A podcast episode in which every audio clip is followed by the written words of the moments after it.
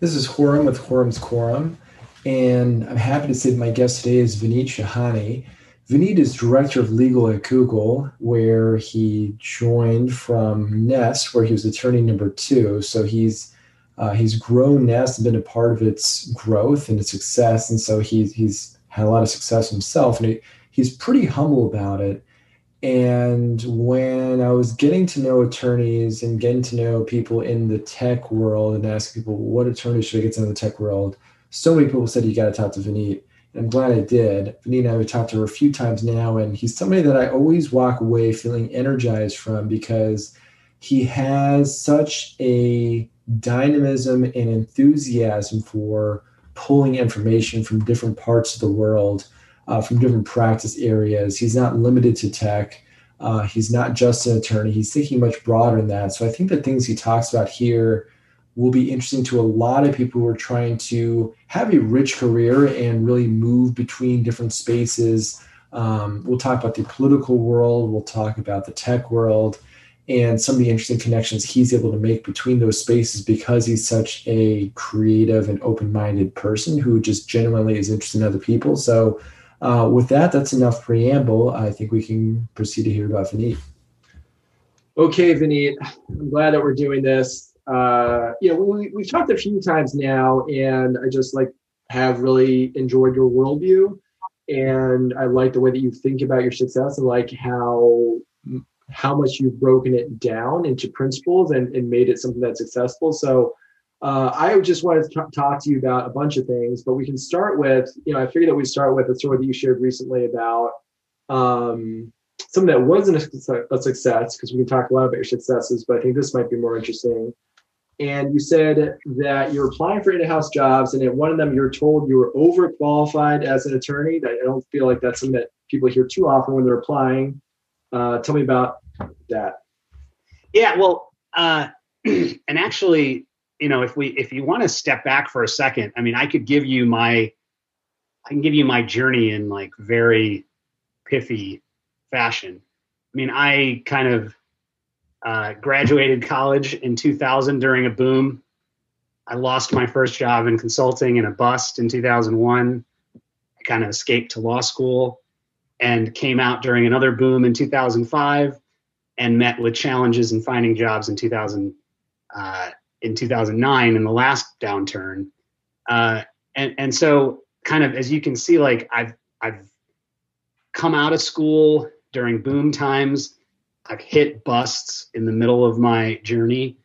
And, uh, and so sort of the, the, uh, era that you're asking about is, uh, a time this is basically when i had been at a law firm i'd been at latham for almost four years as a corporate associate, and I wanted to go in house, but that coincided with the last bust uh, downturn, and they were you know layoffs were happening, and highly qualified lawyers were applying for jobs be- probably levels below them just because they wanted to have a secure place to land. And so I was out looking for in-house. My first in-house jump from Latham to a company in that time period, and uh, yeah, I looked for dozens and dozens of jobs. I mean, I applied to be a recruiter at Acxiom.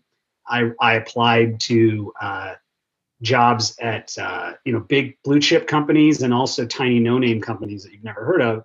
and one of the companies I looked at because I kind of gotten through enough uh, doors being shut was uh, this division of Tyco, which was making steel pipes at the time uh, in the south side of Chicago. I was living in Chicago at the time. And I went through several rounds. I was in the factory. Like I was going to be this like associate counsel at this steel factory basically. And at the end of it, they chose somebody else. And the, the feedback was you're overqualified for, for this job. And, uh, uh, you know, I'd been underqualified. I'd been overqualified. Uh, that was just the era we were in at that time. And so, you know, that was a rough market then. So then what did you do to hurdle yourself into the next role? So, I mean, really tight market. You had to, you know, do something strategic. What did you do? Yeah, I mean, look, I can't say that it wasn't a tough time at the moment. You know, at that time, I mean, I I was kind of a new dad at the time. The economy's low. Um, I knew I wanted to get out of a law firm. You know, I ended up taking a job at a small financial technology company. The word fintech wasn't really on the scene back then. Uh, in Chicago, uh, which was far from the capital of technology. But what appealed to me about it was that I was going to be the second lawyer. I was going to own all the commercial and product sides of the business. The GC was a litigator, so I knew she was going to give me a ton of rope. Um, the, the CEO was like 29 years old. It was an engineering heavy company. So I, I decided to get over myself and not worry about the brand and, and uh, really just go for the opportunity and the narrative. Because I guess in the back of my mind, I really felt like this could be a stepping stone. Um, and so I wouldn't say that I had my ultimately at that point, I was just, I was looking for a life raft. And this one kind of came to me. Uh, but in hindsight, it was you know it was a great move because a year there is what propelled me into the you know the current career I have in Silicon Valley. And I I actually don't think um, if I had stayed at Latham and tried to pitch myself to the you know the jobs I looked for the following year, which included Apple, which is where I ultimately went. I'm not sure I would have been as compelling of a candidate. Mm-hmm. Uh, so I think I think taking a chance on myself there worrying, looking at the substance of the role as opposed to just the brand name, uh, you know, really ended up helping me out a lot. So when you said narrative, tell me more about that. So you were thinking prospectively in terms of the narrative that is this the narrative that you tell yourself, or is this a narrative that you are for the eventual goal that you had of say moving into another tech role? Tell me, tell me about what that. Yeah, I mean, the idea of narrative to me is important because we're all when we make career switches, and when I say career switches, I mean even job switches. We have to like convince ourselves that like we're doing something that makes sense, and sometimes it's easy. It's like, oh, I got a job at Facebook. Of course, that makes sense. Everybody knows Facebook, and they pay well, and it's a you know it's a nice brand on top of other brands I already have. But sometimes it's not that easy. You're trying to make a job to go to a startup you're trying to make a you're make, trying to make a decision to switch career paths completely and get out of the law you're taking a public interest job um, in my case you're taking a job at a company that people had never heard of in an industry that you weren't even sure you had any interest in and so i had to look at it the job and say how am i going to sell this to the next job right and that was what i i guess it was a combination of being turned down enough by the more conservative choices, the more, more stable choices, and getting around to the fact that I can sell this thing mm. in the. I didn't know how long it would take. I mean, I don't think you should ever take a job thinking you're going to leave it because then it's probably a bad decision.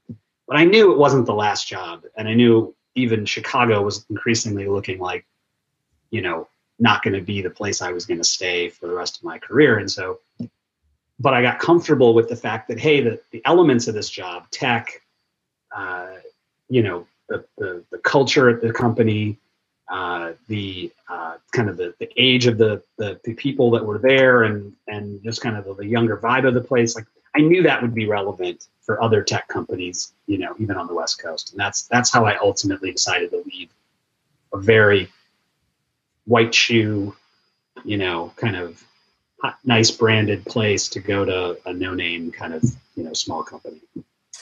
So how you know it seems like you were able to get over the hurdle of status really effectively. And I think status is an interesting concept because I think that particularly in law, status is such a big component of the practice. I think so many, so much of the um, it seems like so often the status of a role and the desirability of the role are heavily correlated. You know, I think in other domains there can be trade-offs. I mean, something like you know working in the government i think a lot of times is a high status thing but you know it's it's you know not necessarily it's not high income for instance so there's some certain trade-offs but i think it's i think a lot of people can see in law okay well it seems like things are correlated okay status and income quality of work these are all correlated um, so how did you think about how to set aside the concept of status in, in order to pursue the goals that you had because I, I feel like a lot of people whether they realize it or not get hung up on status. Because I, I don't know about you, but you know, I get a lot of people that reach out to me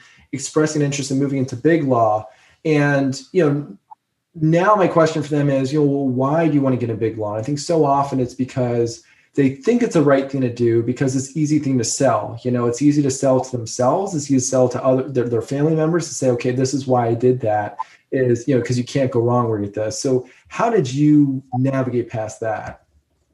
You know, the thing is, is that I think I'm probably as into status as the next person. I mean, I don't.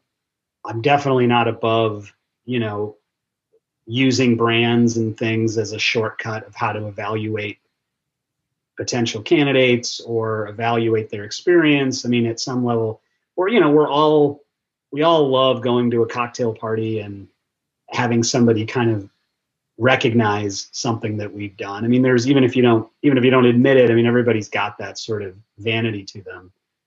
I would say though that for me, and again, I can't claim that I was thinking this exactly when I was making these choices, but in retrospect, using brand and like you know the the sort of uh, kind of the the you know the like what these what what what, what like the big brand names kind of it, to have those as a goal eventually, uh, but not necessarily think you need to have immediate gratification and get to that right away. I mean, a lot of the people that contact me because they see brands like you know Apple and Nest and Google, they're sort of like calling me to try to figure out how to get a job there. And my my advice is always, I mean, it depends on their background, but a lot of times they're, you know, three years into their career or five years into their career, and they might be in a law firm and they might be in a pretty law firmy practice, like, hmm. you know, antitrust or something that doesn't lend well to like just jumping into a, you know, a corporate counsel role.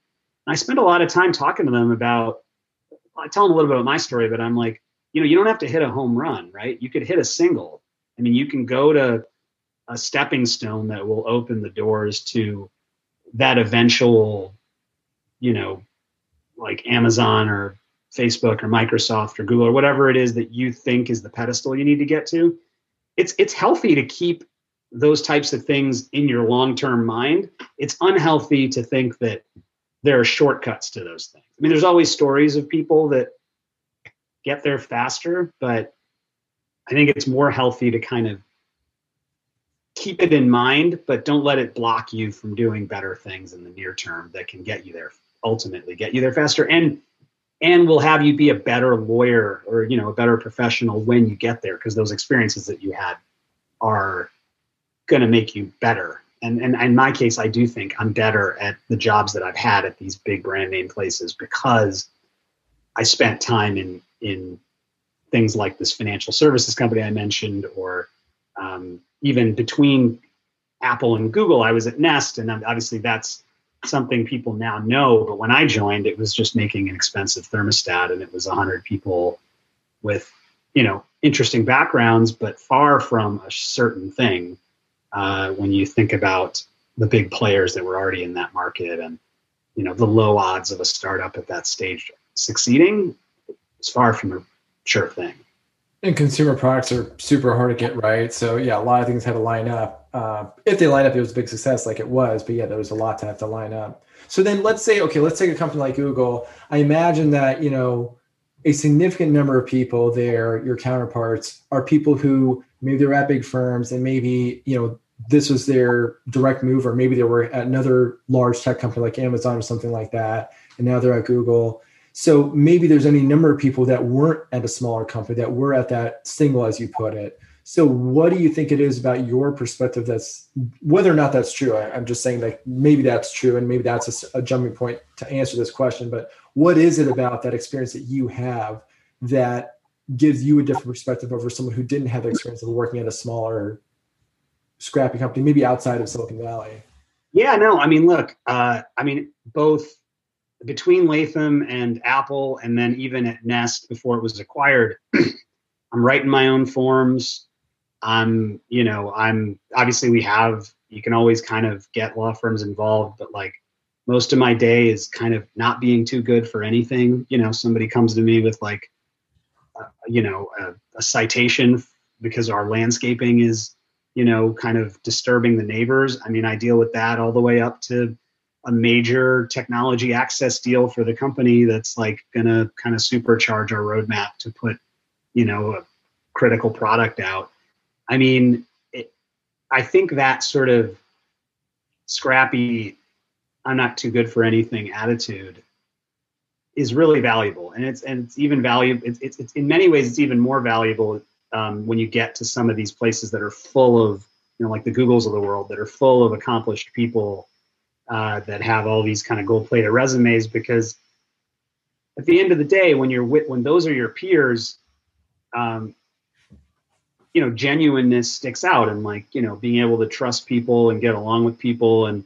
and i think people with those attitudes of um, you know i just i really want to do what's best for the business. I, I i'm willing to kind of roll my sleeves up and even if i'm several several clicks above somebody that's working on something i'm going to read it closely and get in the weeds and and I have the technical skills because of having been through this like I can sit here and get right in the document and mark things up, and I can, you know, I all my comments are more actionable. I think in general in my current role because when it was just me or two lawyers, like every email had to be written with like basically, you know, actually filled with purposeful content that like all right the next step is to do this you know? It, it wasn't just like pontificating from a glass tower you know? It was like you, you know here's the here's the red line and it's okay to send as long as this happens and that happens. And like you know like everything is like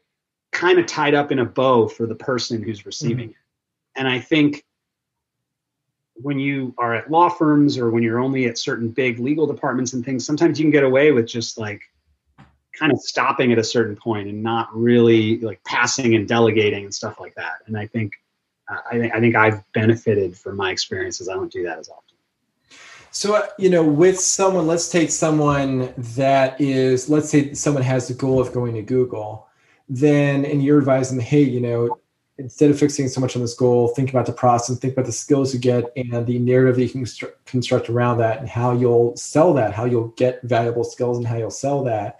So, prospectively, how can someone size up the kinds of ways they can sell an experience? I mean, because it seems like that's important that, you know, if you're, if you're, heading into something, you define it as a good opportunity by saying, hey, here's the things I'll be able to sell about that to some other domain. How does someone think about that? Yeah, I think, first of all, I think it's never too early to start looking at job descriptions and looking at LinkedIn and the backgrounds of people that are at places you want to be. It helps you kind of think about the language you should start thinking about and the, the, the experiences you should start looking for. But at the end of the day, when you're applying for something, you've only got the background you've got. You can't make up a set of experiences you don't have. But what you can do is you can you can position it in a much better way, right? Like I've I'm always getting resumes from people that reach out and I'm always happy to look at these things. And a lot of times like people are applying for like a product counsel role at Google and it's still looks like a resume that's like looking for a law firm job or looking for uh, you know something that's not on point so like i think you you, you got to be able to think about what's the role that you're looking for and uh, what are the things that they would like to see and do you have any of those things and even if you don't have them on point can you make up for them because you know uh, you know how to how to talk about it like an example is you know when i would interview people at apple uh, I would always, obviously, having a certain set of core legal skills was was was necessary. But most of my interview was about what they knew about Apple and like what they knew about product technology. Questions I would have would be things like, "What do you read in your free time?" You know, like to keep to keep up with technology. Mm-hmm. I wanted to hear people talk about certain blogs that they might follow, or you know, different methods they had for staying on top of things. Uh, you know, or I'll ask at Apple, I used to always ask in interviews, you know, what, tell me about your favorite Apple product or a favorite Apple business decision. And why is that, why is that something you, you know, you, you care about?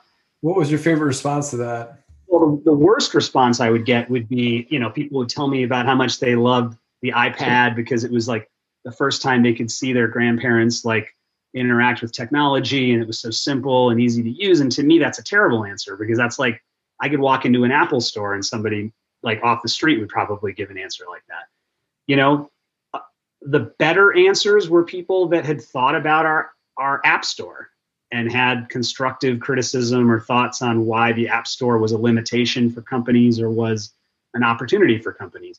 You know, some people had talked about our impact on, you know, kind of cross-border trade or manufacturing or you know i mean obviously i happen to sit in the hardware area and so if anybody was thinking about the job they were applying to they might make their responses more relevant for those areas but that to me wasn't a requirement like they could a bad answer might be some oversimplified answer about marketing. A good answer might be how we've really pushed the envelope on you know less words less claims more imagery.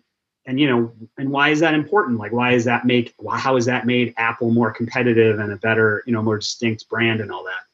Um, you can just tell when someone talks through a question like that whether they are pretty analytical and passionate and how they might stand up in a room where they're getting criticism or they're the only no in the room and the rest of the executives are like really want to just kind of not pay attention to this point out of legal you can tell by a response.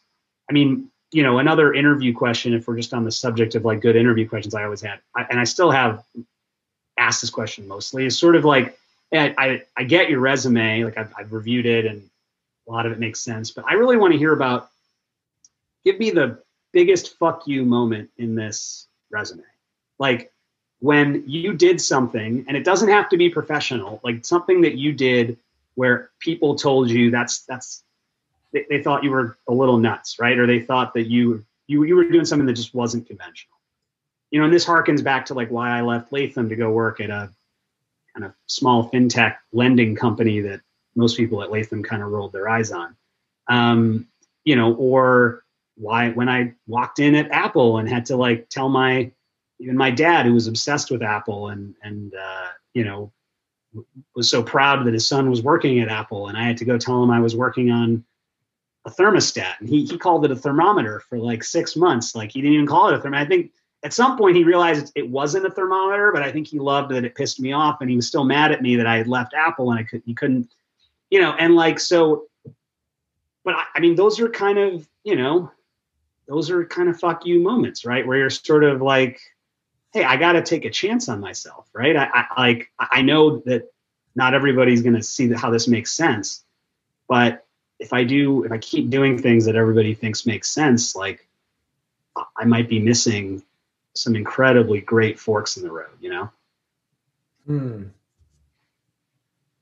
So when else did you evaluate and figure out that you had a fork in the road? Like when else did you realize, hey, like I've just got to go my way on this and double down on my voice? What's telling me to go in this direction uh, against the conventional wisdom?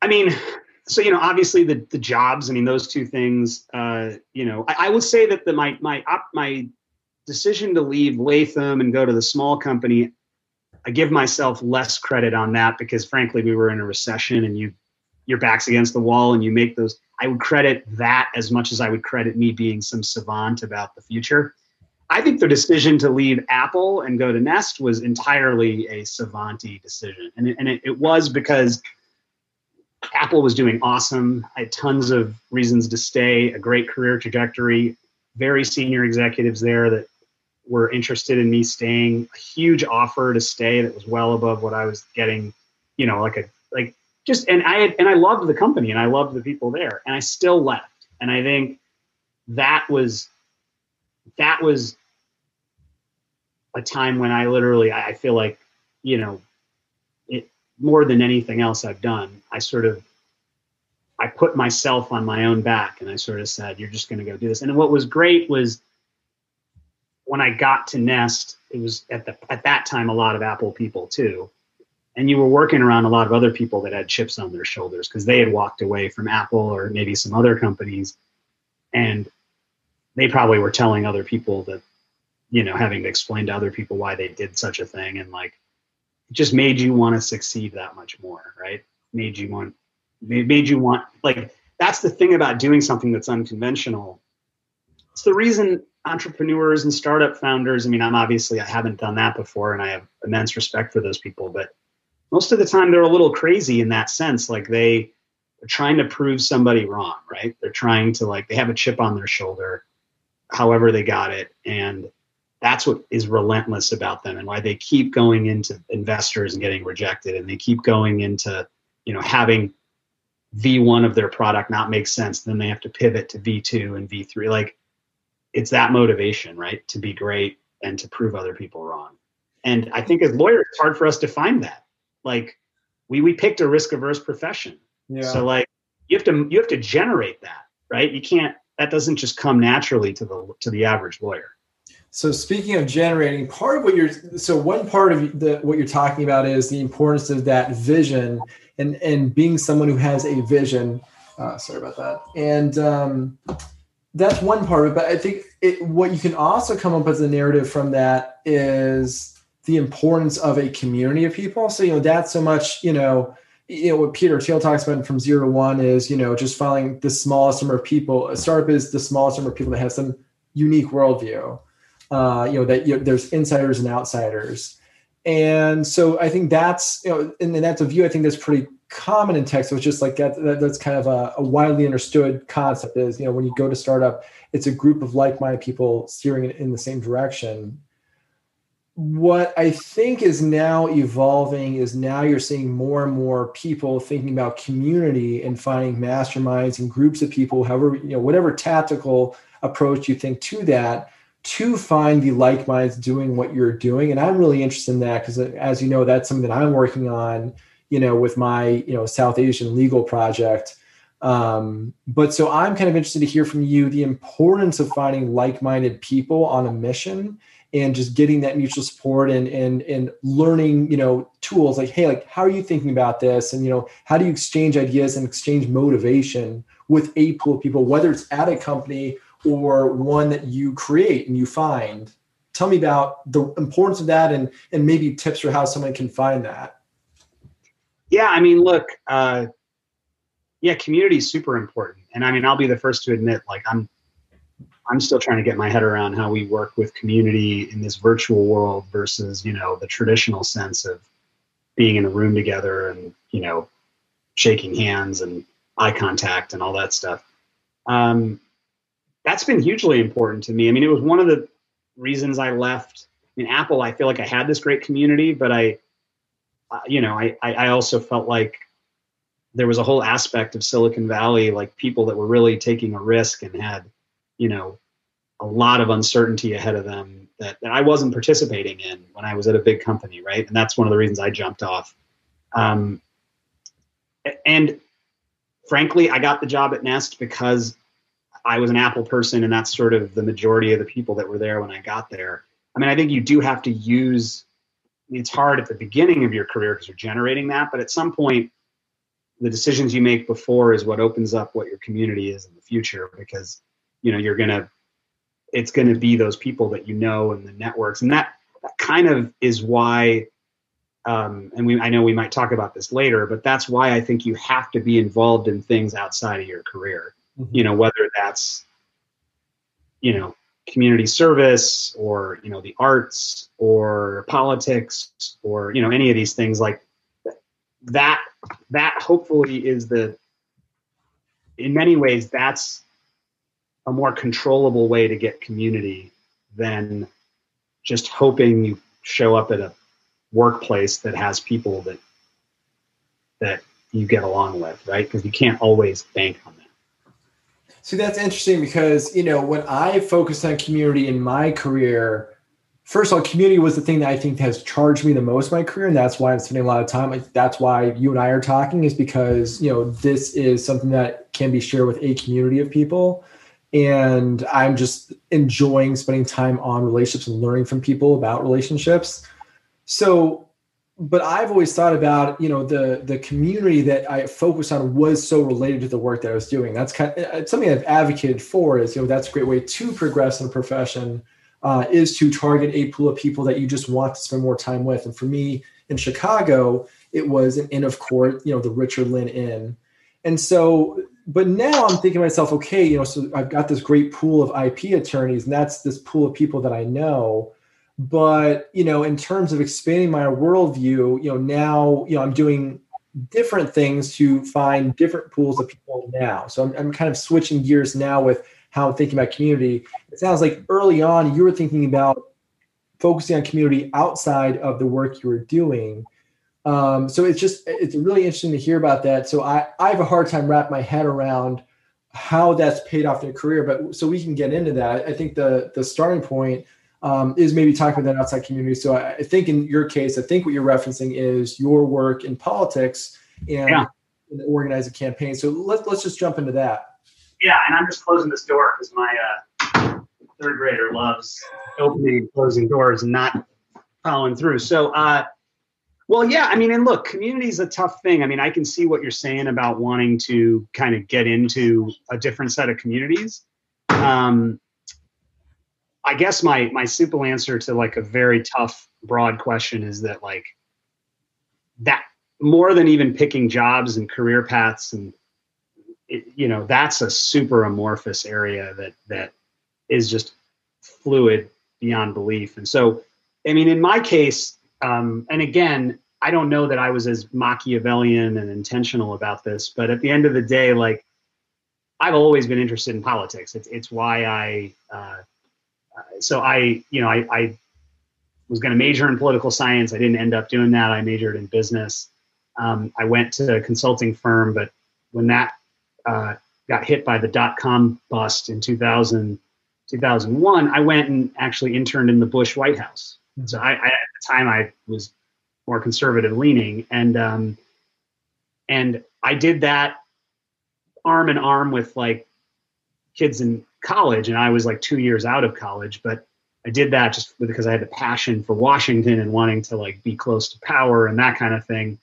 Um, and I passed up on an opportunity to stay there longer to go to law school ultimately.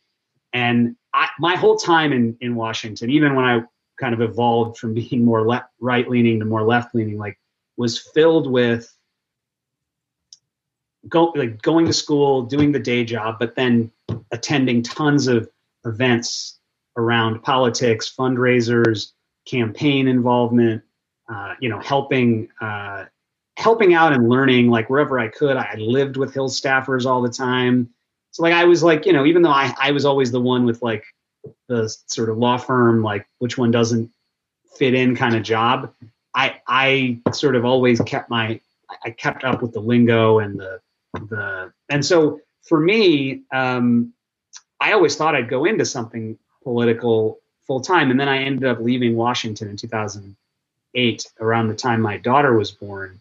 And when I got to Chicago, it was tough because I had this huge network in DC. DC is just full of people that want to talk politics all the time. And then I come to Chicago, I don't have the network. Everybody in 2009, when I got there, was leaving Chicago to follow Obama to go into his administration. Mm-hmm. And I come back to a city that's like kind of kind of empty of like political energy, frankly.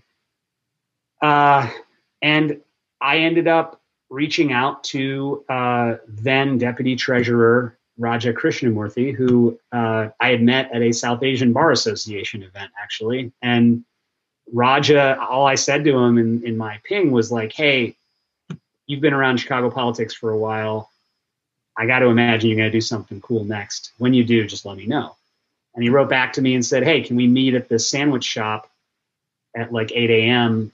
Uh, you know later in the week?" And the sandwich shop. Uh, it's called Corner Bakery, so it's not. It's not. It's not some. I was gonna.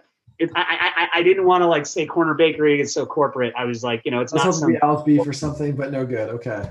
Yeah, it's not some hip like you know like you know super like uh, Chicago original. Uh, it's a Corner Bakery at Washington and Wells. Great pastries, but yes. Yeah, and, and uh, so Corner Bakery at Washington and Wells, it's still there. So so basically, I, I show up. Raja's there, and and one of his best friends from high school is there, and the three of us are sitting there, and we start talking, and it's pretty clear Raja wants to run for state comptroller, which is one of the like four or five constitutional offices statewide in Illinois. And I knew nothing about the office. I barely knew Raja.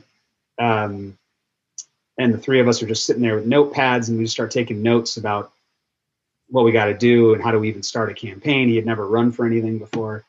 Uh, and that's kind of how it started. I mean and i think my my reasonings for wanting to work on it was number one i was interested in being involved in politics all along but number two was pretty selfish. Like I knew Raja was a, a, a really, you know, he was going places. He he had a great network. Um, I was there at the ground level, and I knew I was going to meet a ton of great people in the process. In addition to getting the cool experience, and so even if we lost, and we ultimately did lose in the primary by a hair, um, I got a ton. I, I was going to get a ton of great experience and meet a ton of great people, which both happened. Uh, and and obviously, I ended up leaving Chicago a year later and coming out to Silicon Valley. Raja and Mark still work together. Mark is Mark is the other person that was there. He's Raja's chief of staff, and Raja is obviously just was reelected last week to his third term in Congress. So you know, it it it, it sort of uh, those guys obviously had a great run, and I obviously you know, I, I, got a lot out of it too, uh, and just went in a different direction. Yeah, I mean, I think the theme already we're seeing here is, you know, you're thinking in terms of, you know, what's the payoff profile of this move. You know, I think just we can see in several moves that you've made, you're saying yourself, okay, what's the upside and what's the downside, and you are betting in terms of things that have higher upside. You know, going to to going to the financial services company lots of upside in that move in terms of the skills that you gain. Um, going from you know established blue chip company like Apple to Nest, a lot of upside, uh, and then you know this politics move even earlier of like betting on a candidate whether or not they would lose or not. It kind of reminds me of you know like Cory Booker's you know his run in Newark. You know it was a really smart move for him politically because you know I, I was from New Jersey, so I can say this, but Newark was in shambles and so he knew there's little downside to making that move. If if if he didn't make a dent in Newark, big deal. It was already so hard. But any positive changes he can make, big deal. Uh, so I think that's a really smart move in politics and other domains. Um, so I, I, we can talk more about that sort of payoff profile. I mean, I guess fast forwarding, this is kind of skipping around from time at politics, but like, how are you thinking about that now? I mean, I, I, know that you are an investor, and so that you know that's that's something that you know maybe that's your outlet for that. Is there anything you're doing professionally, otherwise, that is allowing you to think in terms of how can I how can I do this thing and take the step forward that has this the same kind of payoff profile? Yeah, you know, I uh, well, and, and just to close the loop on Raja, like again, to me, that's another example of. I think there's a lot of people that would have been like state comptroller, like what what, that, what does that person do, and uh, and might have been more interested in a sexier race, like somebody running for Congress or somebody you know somebody with a higher brand profile already.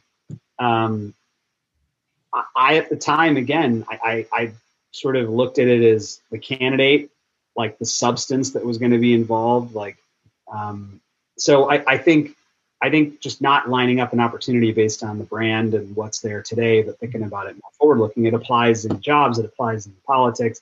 I think looking back, you know, one of the reasons I, I, I always encourage anybody that's, you know, I think a lot of people are now even more so than ever politically interested, but I always encourage people to go work on a campaign or go out there and try to meet some younger candidates that are, you know, not yet there, but you can tell have all the tools to be there is uh, it's kind of like betting on a startup. I mean, you know, you're you're you're getting in early. You're uh, you're getting into a small circle of trust early that that person's never going to forget. That person, no one decides to run for any office, comptroller, Congress, whatever, unless they already have a pretty good Rolodex and they already have, you know, uh, there, there's already a ton of things you can benefit from by being associated with that person. I mean, you, you can't get elected otherwise. So in Raja's case, like there was, and he already had such great, rich networks from his time working from for Obama. Um, his he was a partner at Kirkland and Ellis at the time, right before he became deputy treasurer. Obviously, he had been in government. Um, he had all these CEOs and other people around Chicago that I got a chance to meet because often Raja would be like, "All right, you know, here's a group of people I can't get to, or I met all these people at this event last night. Like, you want to call them and tell them you work with me and like you know see if they have any interest in, in donating or doing something else for the campaign and i was always eager to do that because to me why else would a mid-level associate at a law firm have a chance to talk to a ceo of a company? And never.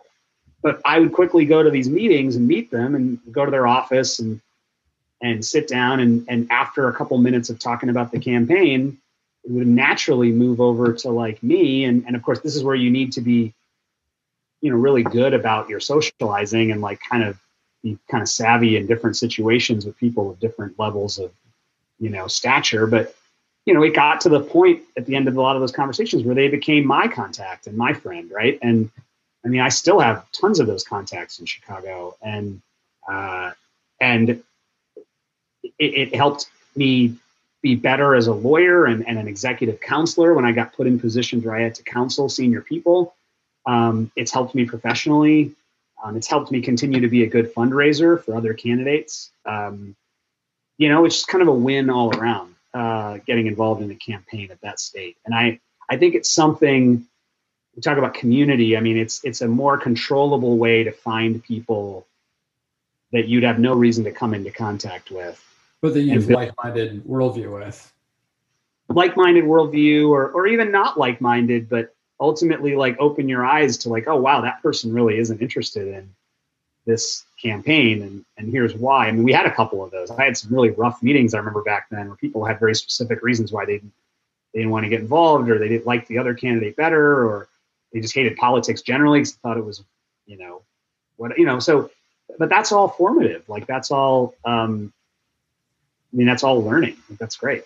So, who is the most interesting person you met? You don't say if you don't want to say you don't want to spell who it is, but who you know describe the person, the most interesting person you met, or or the most interesting conversation you had. Because I, I think that will be helpful to kind of wrap our heads around. Okay, like what does it mean? So short, like your you know fourth year associate, whatever, and, and you're meeting people, and that's great. But like, what did you actually experience in these conversations, so someone can wrap their head around what that what that's like?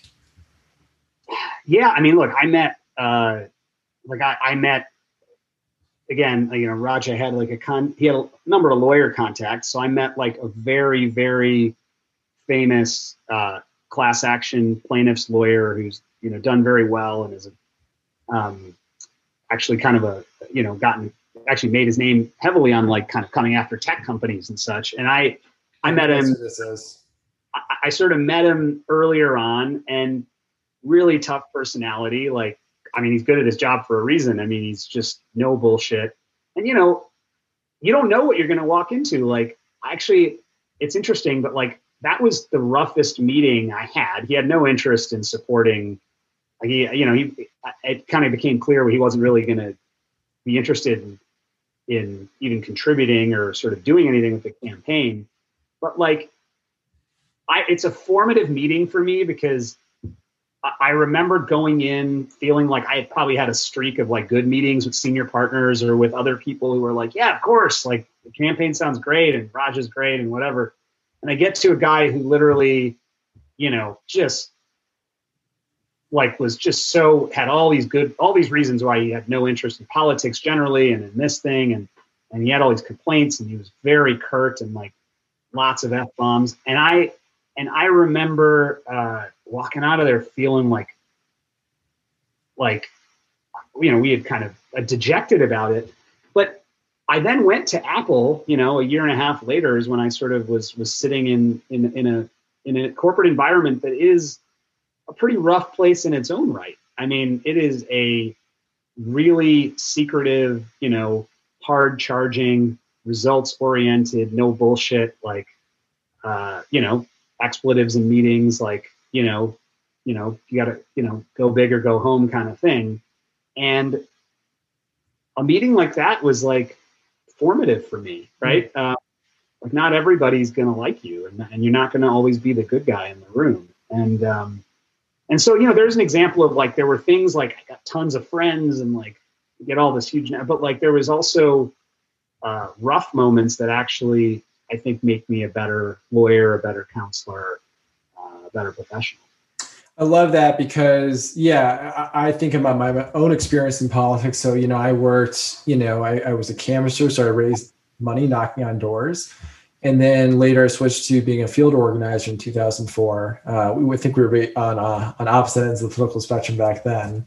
Um, but, you know, so you, you, you it was a great experience to learn how to get a $200 check from a total stranger like i was 21 year old kid in jeans just getting you know big chunks of money from people's cash sometimes, just from total strangers. So that was cool to be able, okay, like I'm learning this tool of persuasion. I'm learning how to have um, these conversations. That's great. So the wins were great, but maybe just as useful was, you know, the uh, the people who uh, slammed the door on you or or or got in your face. Uh, you know, think about that at that time, but you know, those are the things that really paved the way you know, now when it comes to cold calling, if you tell me, hey, Quorum, here's, you know, 50 people you have to cold call, I'm like, no problem. You know, just like, you know, if 49 of them hang up on me, I, I really don't care. I just know how this works. And for so many of the people in our field, you know, they're, they're, it's been a very tracked life, built on a lot of success and a lot of yeses. You know, they don't realize it. They think, oh, I'm a litigator, I'm used to no's. It's not the same. You know, like uh, opposing counsel saying no, a judge saying no. It's not the same. It's just someone rejecting who you are. Like people will reject you say okay well you know the rules of civil procedure bar what you just did. Okay fine. But like people just saying no i just don't like you that's something totally different.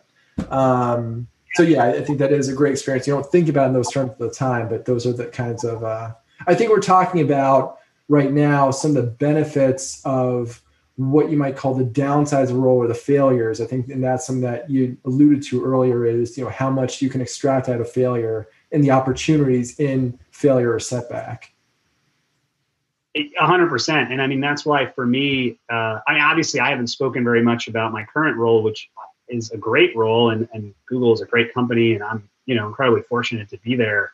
But the reason I'm not talking about it that much is because as of late, I haven't hit as much failure, right? I mean, I, I like, you know, the company's going well. I mean, I've had the fortune of being part of a good career trajectory there.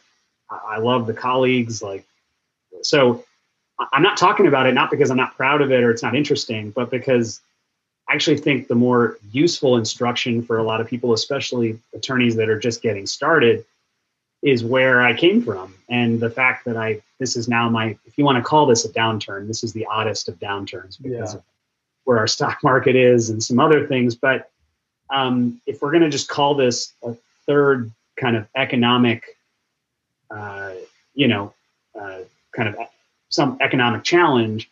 Uh, I mean, I lived through the last two, and and they're very much a part of uh, what I what I what I think about when I'm you know making hard decisions or talking to executives or uh, or looking at people that reach out to me on LinkedIn that have that I don't even really know that are reaching out and saying, "Hey, you know, I read your background and you know, I think you could help me kind of think about next steps or or connect me with people. And I always take those calls. And I had two of them yesterday.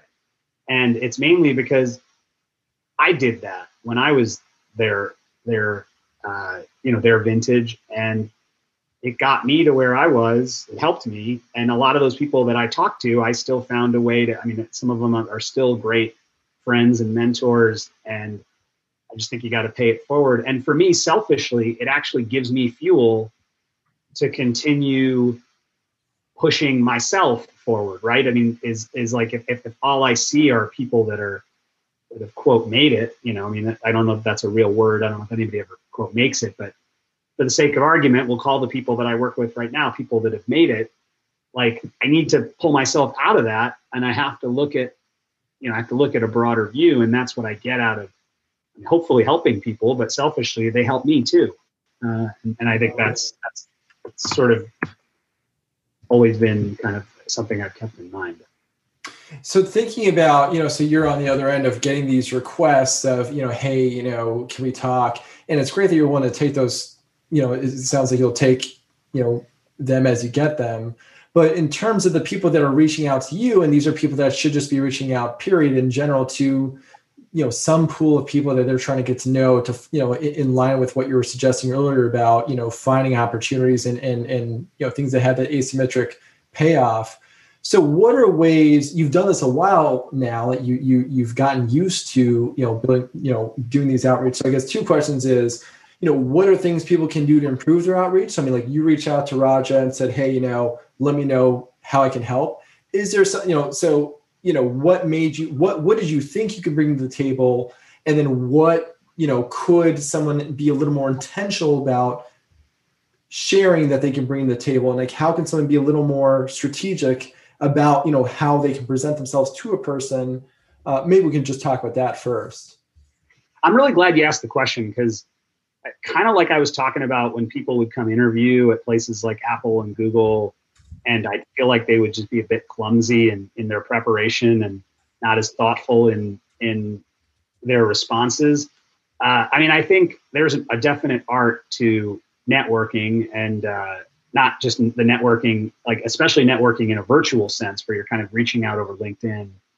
Uh, you know, I think I'll, I mean, look, I'm one of those people that just responds all the time, but I, I know more more often than not, people are not like that, and you have a much better chance of somebody responding to you and being eager to get, pick up the phone and talk to you or get coffee with you if you, you say something that's indicative of the fact that you've actually thought about why they would be a good person to talk to. So not just saying, "Hey, you've got a cool LinkedIn page, let's talk." It's sort of like, "Hey, I'm currently working on this and I'd like to be working on this and it looks like you made a similar jump." Like that's really fascinating to me. I mean, I think it just increases the likelihood of response. So then, all right, you've gotten the response and you've got the person on the phone or whatever, VC. And then, you know, I think coming there, and there's obviously a little bit of like, kind of like this podcast, like sort of like uh, us, there's some warm up and there's some trying to get to know the person. But then you really, your goal is to get to like the crux of some substance, right? Because like you, you really like to learn some things from the person um, you'd also like the person to start to take some investment in you, right? Because they sort of feel like you've got some, uh, you've got some moxie and you've got like uh, something that they want to help out with. So there's like an art to like 30 minutes where like there's a little bit of warm up and you're sort of like, oh, you know, I saw you're from Michigan, like I went to Michigan, whatever. And then there's sort of like have an objective of like specific things that the person did or the people that they know that you want to ask about and then I think you got to leave time at the end of it to, you know, make some asks because otherwise it's just like an interesting 30 minutes, but like, right. what'd you really get out of it? So I think your asks are usually like, hey, if you don't mind, I offer this prospectively, but I don't think people necessarily do. Like, hey, if you don't mind, like, you know, if there's somebody in your network on LinkedIn or something that looks interesting for me, like, would you ever, would you mind putting me in touch with them? Uh, you know that's a good thing to ask. Another good thing to ask is like this is this is kind of where i'd like to go. Do you have anybody that has you know you can think of that has a story like mine that w- would be good for me to talk to after you? And again i'm telling you something that i do without the person asking but i don't know that everybody would do that. Like so whenever i'm talking to somebody like yesterday the person has like is at a law firm and has like feels like they're kind of stuck in a particular vertical I immediately have the name of like two people that I know are kind of stuck in similar verticals and made a jump into something else. And I left the conversation being like, if you want, I'll introduce you to these two people. And, uh, you know, they, they, they're more specifically on point for what the challenges that you have. And I think, um, you know, I, I, I, think those are a couple of things that you can tangibly get out of a conversation, uh, you know, but it takes legwork like you got to be up for having these conversations and then following up and saying thank you and like i get why people don't do as much of this. Uh, it's it's it's not you know in addition to all the stuff you got to do for your job and family like this networking stuff is it's a lot of work. So uh, you know you got to do it with some purpose in mind um, and you know make use of the person's time that you're talking to because likewise they have other stuff they could be doing you know if they weren't talking to you. So you've got to you know you got to make it worth their while as well. So how have you made it easier for yourself to sustain relationships over time? Because i imagine with how busy you are and you know how experienced you are at this it's got to become something that's more efficient. Like you know like by now i consider myself to be someone who's experienced at working out. So it's very efficient for me to to calendar in a 20 minute workout, whatever. Uh, because I've, I've, I've gotten a lot of experience with There's not a lot of warm up and prep I need for it, a lot of question marks about how to approach it. So I imagine for someone as experienced as you, there's probably some set of habits or routines you have with growing your relationships and sustaining your relationships. So, so talk about that. Yeah. So when I used to have a cafeteria at Google that I could host people in, I would have a goal of like one to two interesting coffees a, a month. And often that would be me playing the role of like reading an article about somebody interesting and shooting them an unsolicited invite or email and saying, Hey, I really think what you did here is cool. It might be political in nature. It might not have anything to do with tech or whatever. And you know, I don't know, the hit rate's half and half, you know, which is pretty good because back in the day, people are this. These are just yeah. What kind of people? I mean, city councilmen or uh, or tech people, like like you know, sometimes uh, or VCs or uh, or whatever. Like it wouldn't be like, and it's not. I'm not trying to like. It would it would genuinely be that like they did like I read something. I wasn't looking for them, but like you know I I, I somebody that just got promoted to GC of an interesting company and like I think it's cool and I'll just I work between Mountain View and San Francisco, so like usually that's close to somebody, and um, so I always had that goal, and I've been doing that for years, and so you know Google's kind of paid for coffee for lots of people to to for me to talk to. But I'd like to think through those people, I've met candidates for a lot of jobs that we need. I've, you know, I mean, it's the same. You know, it's a, it's obviously a. Uh, I think it's a good use of um, your time in the workday. You know, however you do that. Um, I think that. Um, uh, so I, I, would make a goal of like doing that. I think something else I do. I, so I'm not a big like Facebook or social media person, but I actually get an email every day from Facebook or LinkedIn about birthdays. And I'm usually somebody that doesn't just write on somebody's wall because I don't actually really write anything on Facebook.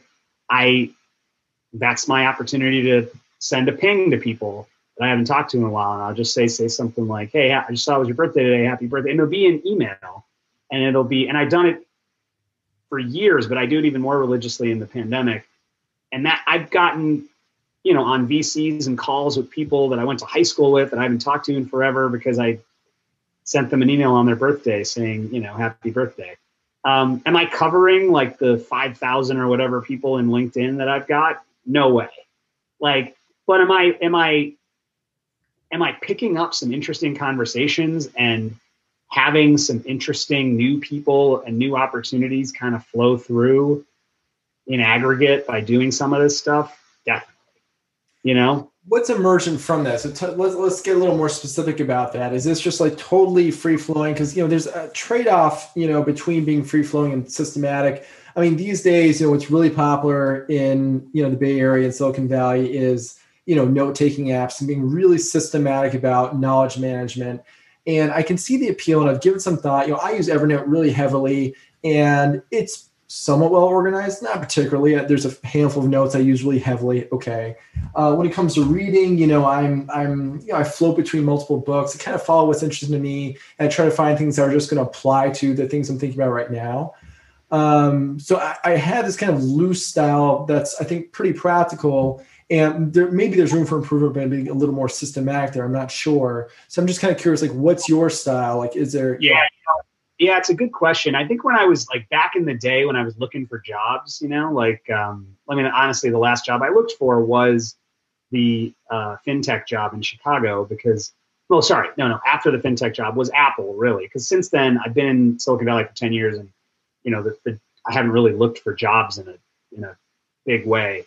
But like back back then, I was we didn't have all these apps and things in 2009, but like I was, you know, I had an Excel spreadsheet and I was you know, fairly uh, organized about who I contacted and what we talked about in the generic sense and whatever. Um, I'd say I'm I'm not that systematic anymore. I mean, it's a lot more spray and pay. You know, I just sort of like, you know, obviously, like I get an email and it might have like 15 people's birthdays, and I'm only going to reach out to like two or three. And clearly, I'm biasing towards people that I think might be more interesting to stay in touch with.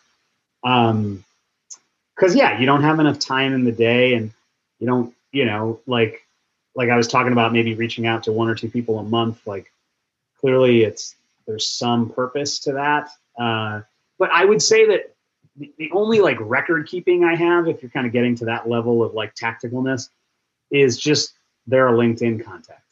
You know, like I don't even they're not even in my phone, frankly, because we probably didn't get to the point where I had enough texting or calling or emailing with them to even get them into my contacts, like in my phone. So it's it's really LinkedIn. Like if someone erased my LinkedIn, I think it would be damaging because it's it's it is basically every person I've met through all these different wandering experiences. So you know we haven't talked a lot about tactics or principles, but uh, uh that uh, behind the tactics that you use for for everyday life. I mean, I think we've talked some about you know big picture concepts like you know this whole like thinking about singles and thinking about the payoff that you can get from a move and how much upside there is. Okay, we talked a little bit about that. But in terms of day to day, I think that's kind of interesting. So, you know, it sounds like, and I'm curious if you agree with this. It sounds like you're uh, there are at least some ways in which you're opting for simplicity. So there's just a simplicity in the birthday. It's just elegant. Just you know, people are happy that day to get the email. You know, of course, they're getting other congratulations, but who who's they're, they're not getting emails they're not getting that many emails actually. you know, they're, getting. So I mean, yeah, I don't get a million emails my birthday. So, and if I got one from Vinny, I'd, I'd feel pretty special, honestly. You'd probably write me back. You know, and maybe I mean that's that's it, right? Like I, I mean, you know, like we, yeah. I mean, uh, and so I mean, tactics like talk about simplicity. I mean, that seems like maybe is simplicity like a, a, a premise you're thinking about, like what's the simplest way to do something, or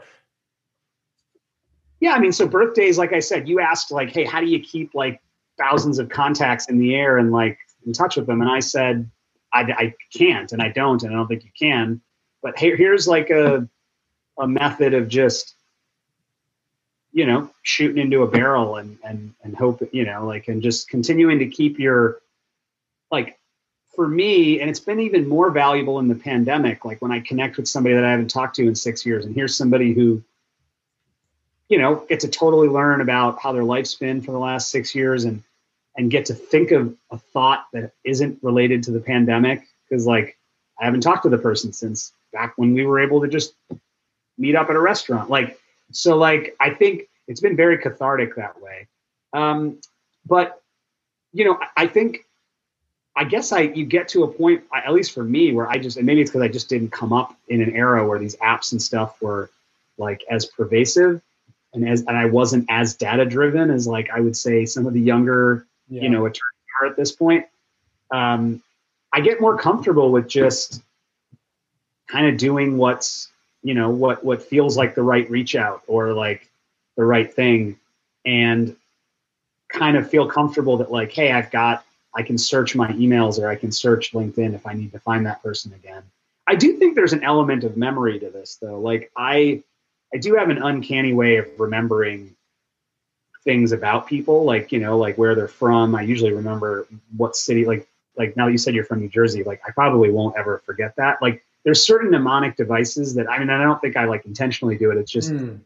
if somebody tells me where they're from or where they went to college or maybe a favorite sports team or something, like there's a decent chance I remember it, even if we have like a cocktail conversation and I don't talk to them for four years. And so and I think some of that is natural, but some of that is just interest. Like, I mean, I just, I mean, I want to remember it, right? So I do.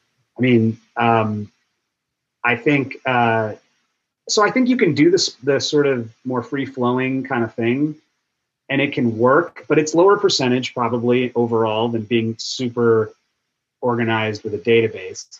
It, it's also takes more of your mind right. to, to right than uh, somebody that can just rely on their notes, you know. But I mean, I guess you get to a point where, especially when you introduce three kids into the mix, like I have, that you just you don't have the cycles to uh, to invest in that type of uh, you know the the more systemic uh, you know system.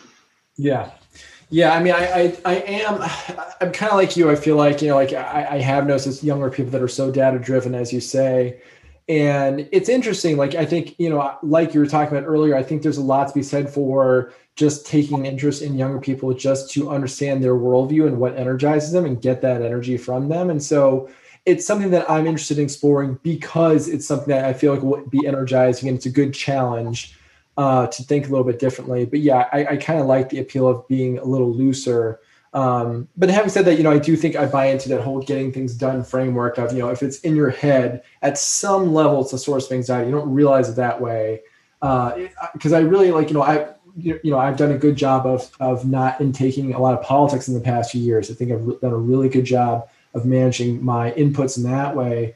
And uh, I saw a tweet from Paul Graham. He's like, "Yeah, I just feel like someone just killed a process that was just like running on five percent of my CPU for the past four years." And it's great because like I think that's a really apt way of thinking about it. It's like, yeah, I mean, just like at some level, I of course I have been thinking about politics. Um, so there's somebody said, you know, that's illustrative of this idea. Like, if there's ways you can take things out of your head, uh, it's worth doing you know, we only have a few minutes left, so it's okay if this is something we, we talk about very briefly.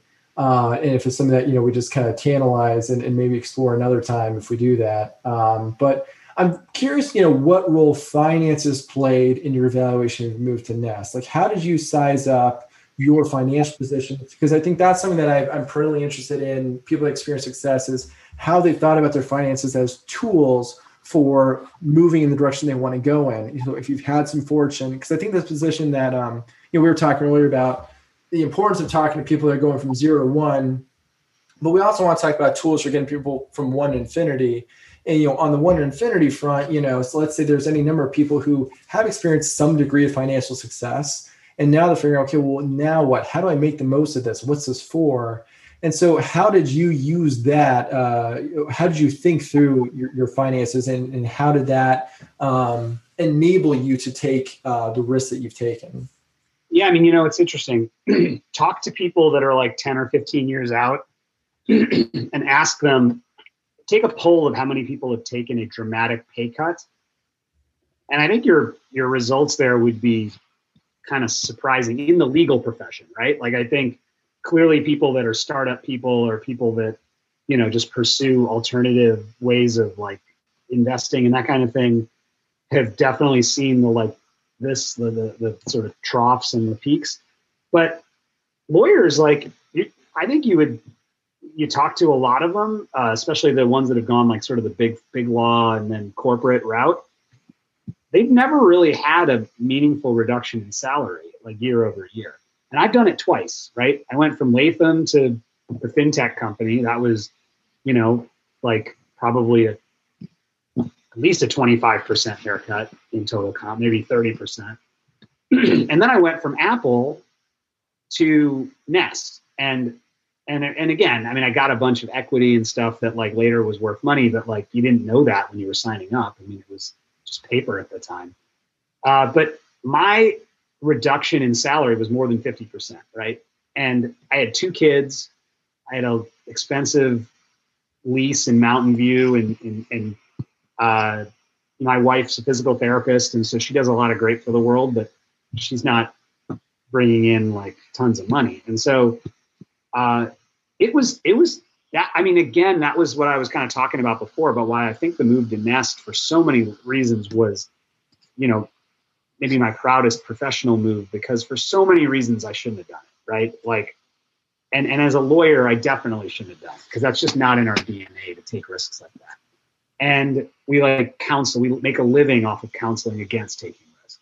And I just, I think ultimately, look, I had enough to like take care of what I needed to take care of. I would have never put my family in a position where I didn't but I lost like all the bennies that come from a big company. I didn't have didn't have a 401k that year. I didn't have like my healthcare plan was dramatically different from what I had at, at Apple. Like um, I had no stock. I mean, I didn't have all this great restricted stock at Apple. I mean, I left it all on the table and I went to a company with, like I said, money that could have been worth nothing and a salary that was lower. My base salary at Nest, and I was um, eight years out of law school was lower than my first year at Latham salary. Um, so, I mean, you know, I, but I, I, think, look, I did that. I think if, if, if nothing would have happened with Nest and I was making that for five years, I probably would have had to sell out and go back to making money again. So money is important, but if you never, it's kind of like back to like tell me the fuck you moment on your resume. Like if you never take yourself off the track, you never take a risk, and sometimes risks are correlated with not getting paid as much, and that could be taking a public interest job or a job in the government where you're going to obviously take less money you know volunteering on things that takes away time when you could be you know making more money like I mean, those are the things that are going to open the doors to like the great opportunities, you know? So I think you just have to get comfortable at some level that have enough money to like not compromise your family or your own core needs. But don't get obsessed with like the W 2 every year because there's a whole lot of stuff that happened that year, hopefully, that were better because you didn't pick the highest income path, you know? And I think that's also it seems like that's part of a narrative. You know, like I hope your your one's own narrative of themselves is like, hey, I tried something interesting. Because I've definitely met a number of equity partners at large firms. These are people pulling in well over a million dollars. And they say to me, hey, you know, when I share some of the things I'm working on and directions I'm taking, they say, hey, I wish I took a risk. And this is even before I left, you know, from like Goodwin, like, you know, even before I left there, I heard so many equity partners, not all of them, but like more than I would have expected say something like that. And I can see it in their face. I can see the palpable desire to have done something else because uh, the golden handcuffs, I think, is it's it's a little more complicated and nuanced than people realize. It's also about you know what motivates you or how motivated you are to try something uh, and to to just have a narrative of yourself that you tried, that you did things. Because after a while, it becomes kind of routine. You know, especially for a litigator a lot of litigators like, hey, you know what? I've kind of seen it all. I've already seen how this all pans out. I know the story. Uh, so I, I, think they admire people that take those risks, and I think um, I definitely learned a lot from you about. Um, you know, I consider myself to be someone who knows how to take those kind of asymmetric risks and who knows how to use outreach and, and talking to people to do that. But I definitely feel like I've uh, I've uh, added some arrows to my quiver, if that's expression. I feel like I've learned a little bit from you about uh, how to do that. I'm excited to share this. No, that's great. Glad we did this. Hey, thanks for having me. It's fun. This is good. Yeah. Stop recording.